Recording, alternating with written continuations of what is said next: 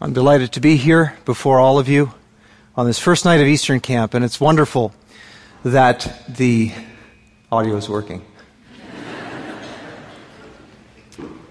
Before we look into God's Word together, let's bow our heads in prayer. Heavenly Father, where else can we go but unto Thee? There is no fixed point of reference in our world. Truths that have been held for millennia, perhaps since the dawn of time, now are being overturned. Everything, it seems, is relative. But, Heavenly Father, if we are to understand anything rightly, we must come to Thee, the one fixed point of reference, the I am that I am. Be with us now, Heavenly Father, as we would look together into Thy Word. And may Thy good and Holy Spirit be present among us to speak and minister to the hearts of those that are gathered here. Amen.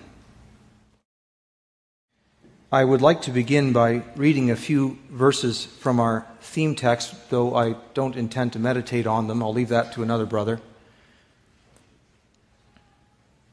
Starting at the third verse of Psalm 37. Trust in the Lord and do good, so shalt thou dwell in the land, and verily thou shalt be fed. Delight thyself also in the Lord, and he shall give thee the desires of thine heart. Commit thy way unto the Lord, and trust also in him, and he shall bring it to pass. It would seem from this short selection from this chapter that committing our ways to God takes on sort of a transactional feel. If you do this, God will do this. They seem to be very sunny verses. But if we consider the words of David and his other Psalms that he wrote, you'll see that the way was not always so smooth, though he had committed his way unto the Lord. Tonight, I'd like, with the Lord's help, to speak to those that maybe are struggling a little bit with this commitment, that are being sifted or rocked by the storms of life. So, if you'll turn with me, I'd like to turn to the New Testament. I'd like to read a short selection of verses, piecemeal, from Mark's Gospel, or the Gospel according to Mark, the fourth chapter. I'd like to begin reading partway through the 34th verse, 34th verse of Mark's Gospel, chapter 4. And when they, that is the disciples, were alone, he, that is Jesus, expounded all things to his disciples. These disciples were no ordinary men. They had been specially selected by the Lord. They had fully committed their lives to Him, leaving behind boats and nets, family, even a wife, to follow the Master. Totally committed their ways to the Lord. And they enjoyed sweet communion with Him. Christ had spent the day teaching and preaching, explaining to the many that came to hear Him by way of parables the nature of the kingdom of God. And then in this private masterclass, as it were, their rabbis sat down and explained these parables further unto them. And the same day, when the even was come, he saith unto them, Let us pass over unto the other side. This is a pattern of God. You will see it through the Old Testament right into the New. God calls us, in his perfect will, from our current comfortable, stable shore to the far shore across the sea. Those of you that are here that are outside of Christ, that have not yet fully committed to follow the Master, He calls you also from the seemingly stable shore of your own will and self direction to follow Him into uncertainty, to commit yourselves to His plans, to His way, to align yourself with His vision for you. You can't straddle the two shores. There is no way to experiment with faith. It is a committal. For those of you that have spent some time in small boats or a canoe, you know what it's like to push out from the shore, to leave the stability of terra firma, and to go into that rocking canoe. And if you've experienced a storm on open water in a small boat like that, you know how unsettling it is.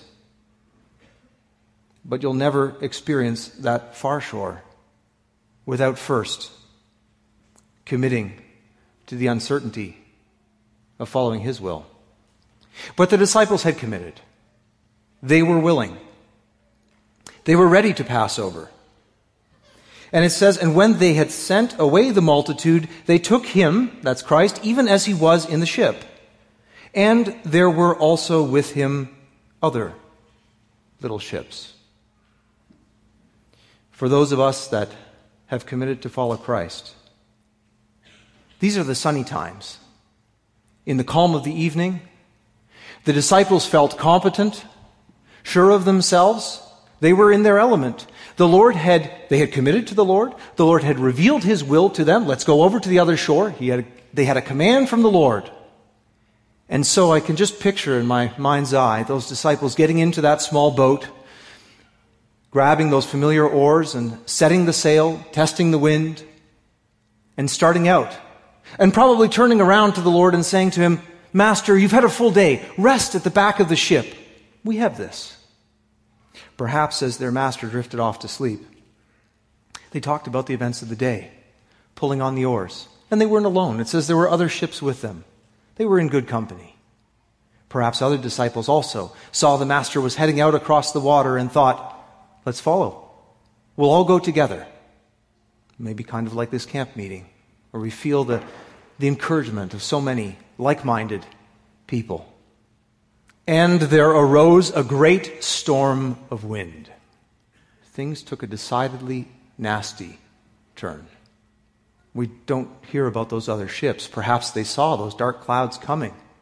But the disciples knew the Lord had called them. He had said, We're going to the far shore. They were in His will, they had committed everything to Him. What's a little bit of bad weather? The storm came. Unexpected at their most vulnerable, alone in the middle of that lake. Why? It's not like they had set out on some foolish quest. They were following God's will. They had committed their ways unto the Lord. Why the storm? We don't always know. But remember this even though they had Christ Himself with them in the boat, that didn't keep the storm away. The storm still came. I don't know what sorts of storms people are facing here. We have a record number at camp. But I am sure, in fact, I know from talking to some of you, that some of you are facing great storms. It seems, maybe, that leaving that familiar shore was a mistake, that this wasn't something that you bargained for, that you never saw coming, and yet the Lord allowed it. And the waves beat into the ship so that it was now full. And he was in the hinder part of the ship asleep on a pillow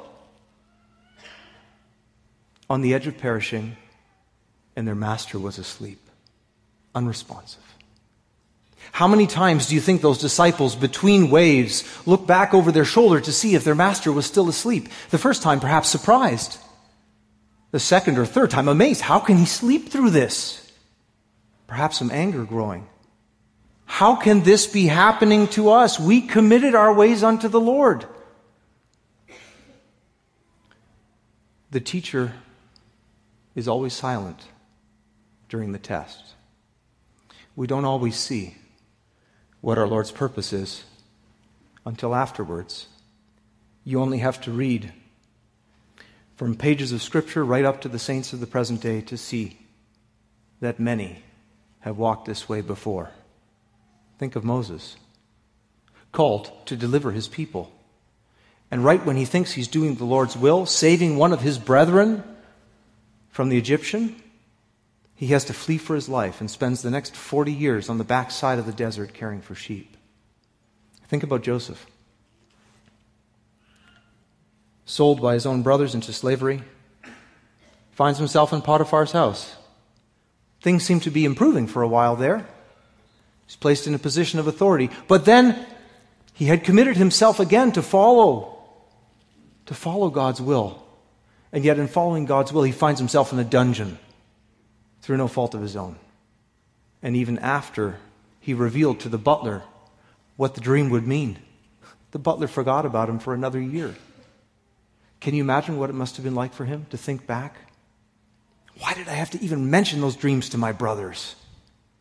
Why couldn't I see that they were getting angry with me? What did I do wrong in Potiphar's house to deserve this? And they awake him and say unto him, Master, carest thou not that we perish? Think about those words for a moment. Don't you care? Why do you think our Lord came in the first place?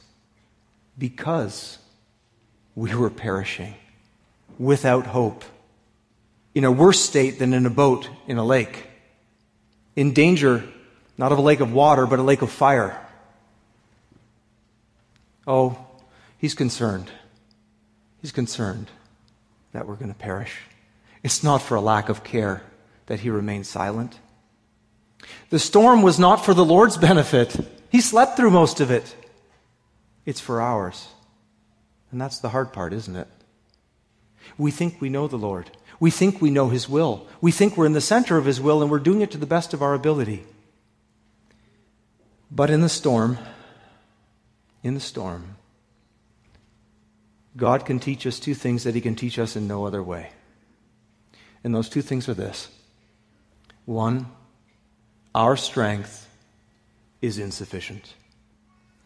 When Christ gave that command, let's go over to the other side, I'm sure the, uh,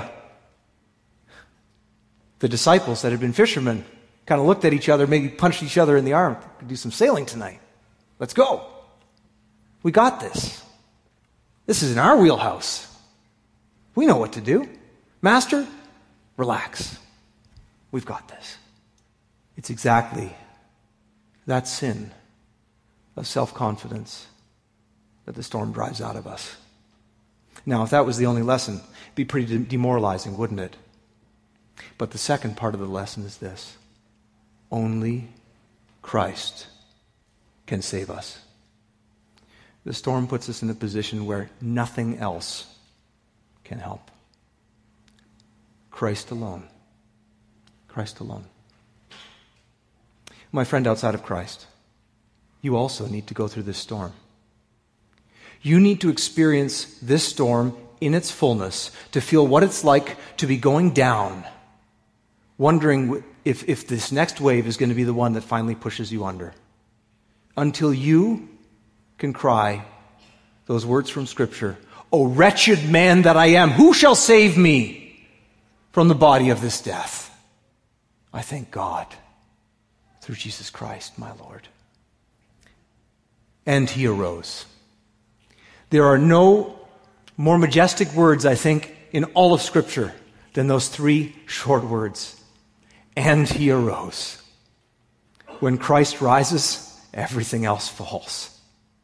He arose. I would have liked to have seen that in the middle of a pitching sea, a boat half submerged in water, terrified fishermen around him. I can't even imagine what it must have been like for those who were not fishermen. But he stands up, and when he stands up, all nature must bow before him. You realize that the storm didn't wake Christ? He slept through it. But when his disciples cried to him, he woke immediately. Immediately. Christ always, well, I heard it said this way once God doesn't answer prayer, He answers desperate prayer. A desperate prayer will always have a hearing with God. When we finally reach the end of our hoarded resources, the Father hears. Whether it was that blind man on the road who cried, David, thou, or thou son of David, have mercy on me. Or whether, if you remember another storm, a more terrible one, when Christ hung between heaven and earth in a maelstrom of pain that we can't even imagine. Yet the broken and parched cry came from one of the crosses next to him that said, Lord, remember me when you come into my kingdom. And the Lord heard immediately.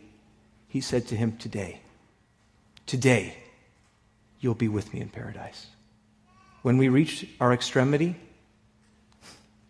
Christ no longer has to wait. He answers. And he arose and rebuked the wind and said unto the sea, Peace, be still. And the wind ceased, and there was a great calm. I remember what that was like for me when the Master said, Peace, be still to my life. There was, a, there was almost an unreality about it. I'd heard about peace, what it feels like, how it comes to different people.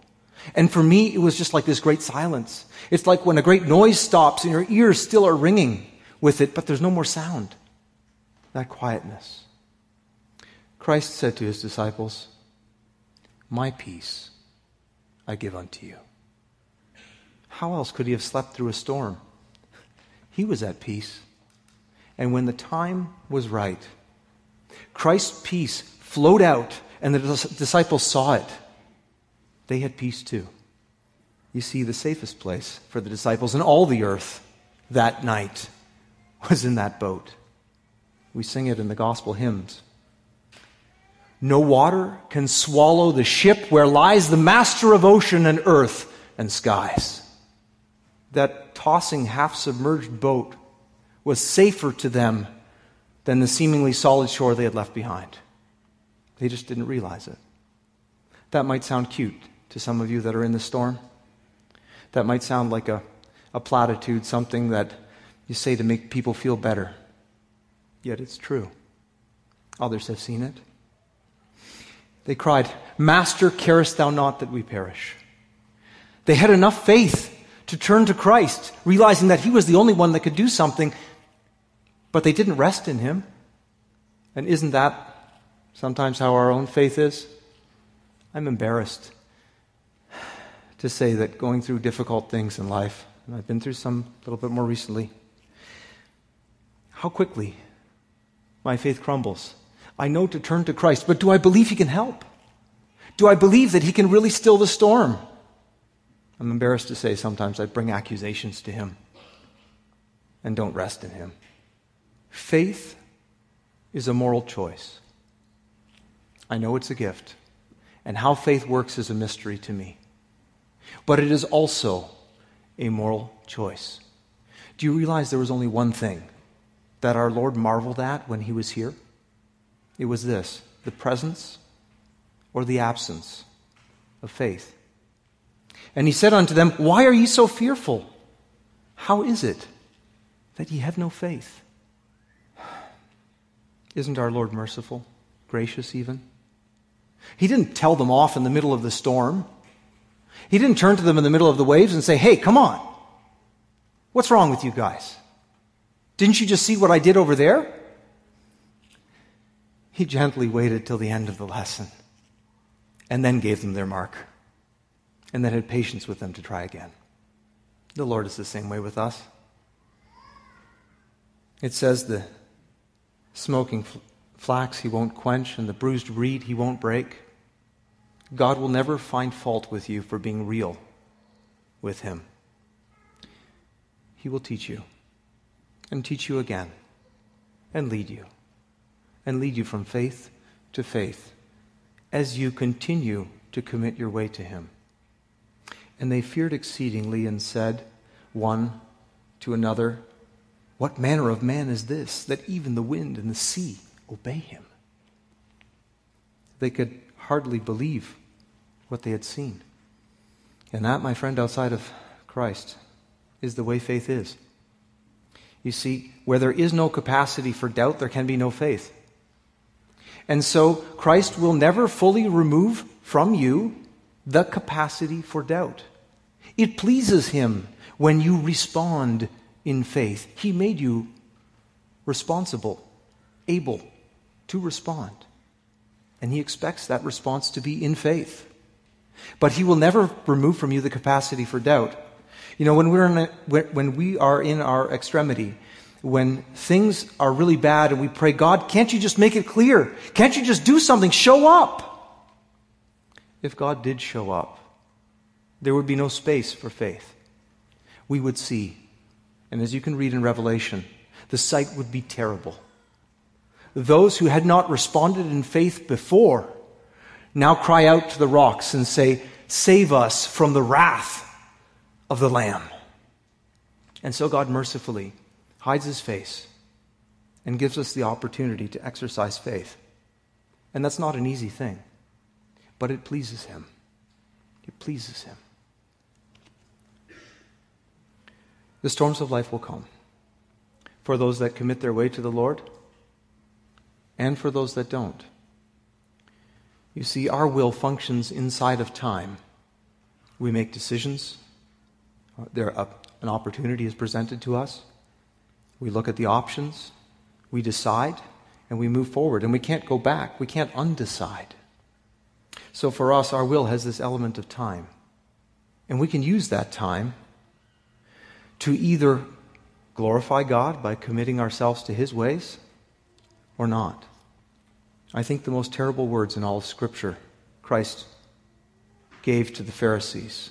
He talked about that time when they would be done with time.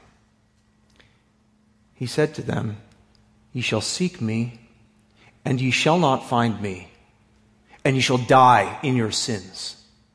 There will be a time on the other side of death when all of us will realize we needed a Savior, whether you realized it during your lifetime or not. But for some, it will be too late. Now, now is the acceptable time. You have a week, if the Lord tarries, ahead of you to commit your ways unto the Lord. I've talked to many recently that have been through some of these storms, that have suffered through them but have also testified how the Lord was faithful also to them at the right moment, saying, Peace, be still, and providing in wonderful ways. Often my faith says, Yes, He can do it for them, but can He do it for me? And God says, Well, are you going to choose? Are you going to choose to believe? Do you believe that I can do this for you? And I have to say, with that father of the demoniac son, Lord, I believe, but help my unbelief. And the Lord never reprimanded that man for his lack of faith. Because even a little bit of faith is enough with God.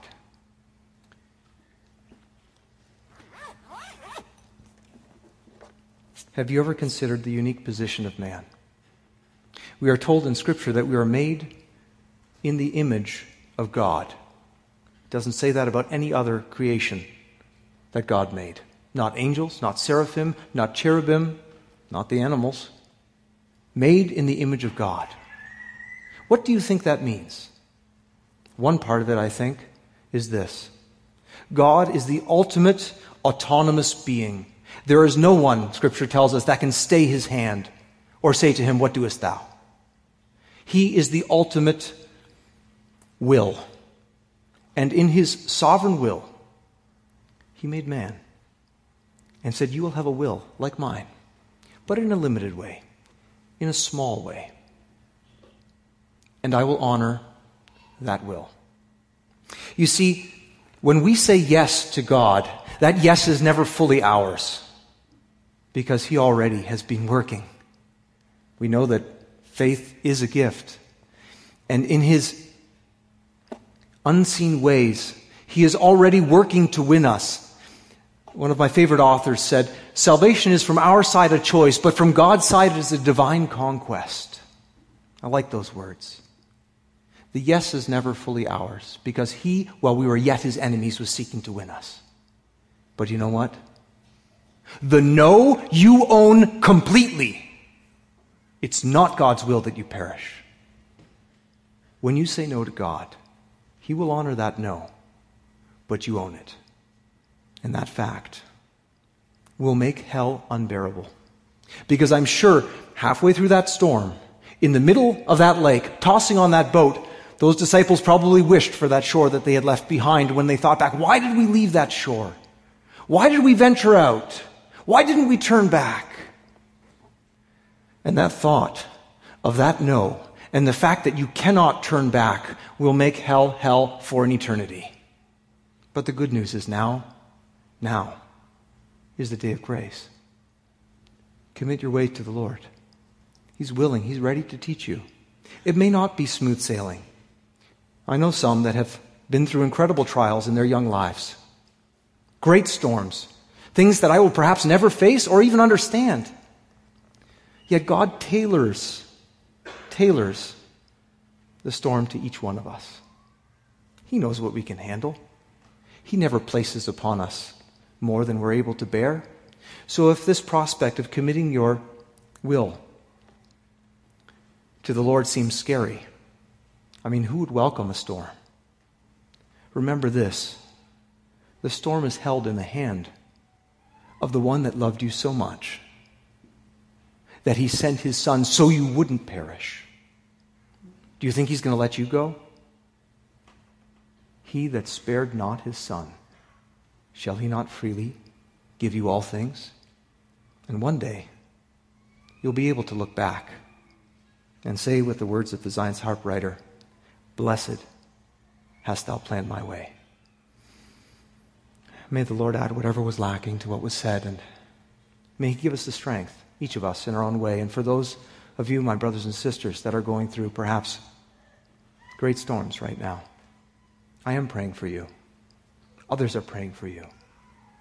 We don't always see the hand of the Master in the middle of the storm, but He won't let us perish. Amen.